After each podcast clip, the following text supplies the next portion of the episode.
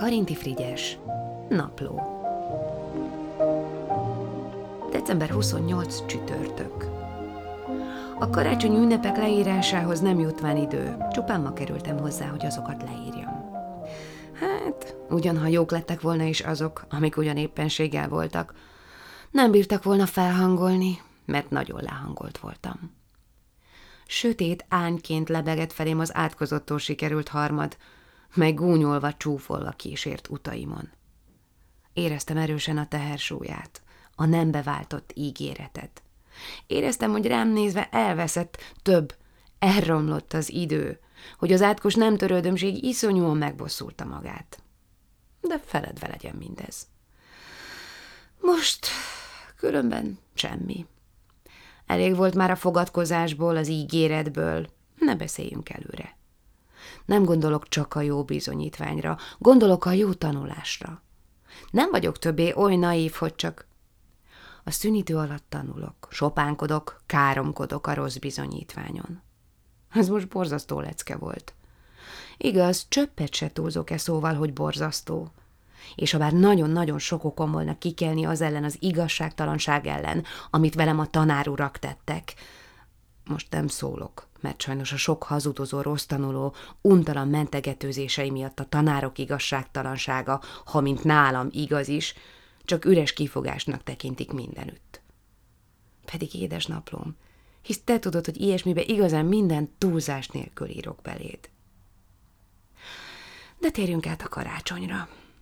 Szombat este volt az. Csak Ángi néniék jöttek el, azok is későn. Nagyon édes élő karácsonyfa volt, tíz évig is eltarthat az. Én egy bőrharisnyát, egy koszorú fügét, meg egy könyvet kaptam.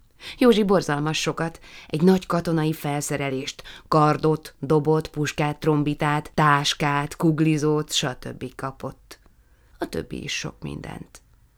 Károly bácsi kiállhatatlan módon minden alkalommal, midőn egy pillanatra fölkezdtem vidulni, odavágott egy pár szót. Sejteted miről.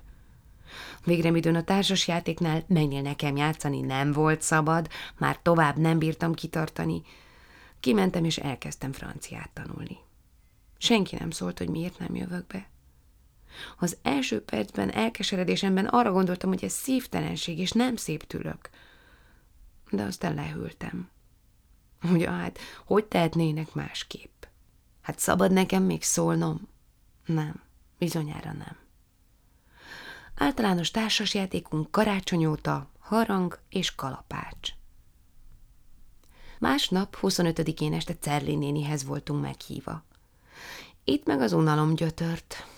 A jó Cerli néni már ritkábban említette az én szomorú tragédiámat, sőt, inkább feledni igyekezett. Egyik ajándékaim közé körösi ajándéka tartozik. Az aranyos, csütörtökön, miután kifogyott minden szekírozási módból, egy fiútól elvett tárgyat begöngyölgetvén itatós papírba, bekötvén cérnaszállal titkon Steinmannnak adta, hogy hozza oda nekem karácsonyi ajándékul. Steinmann odajön, leteszi a könyvemre. Rá sem néztem, lelögtem róla, hogy olvashassak. Édestein kinyitotta, egy szemdatója volt benne. Merci, monsieur le professeur. A bürök győztek. December 29.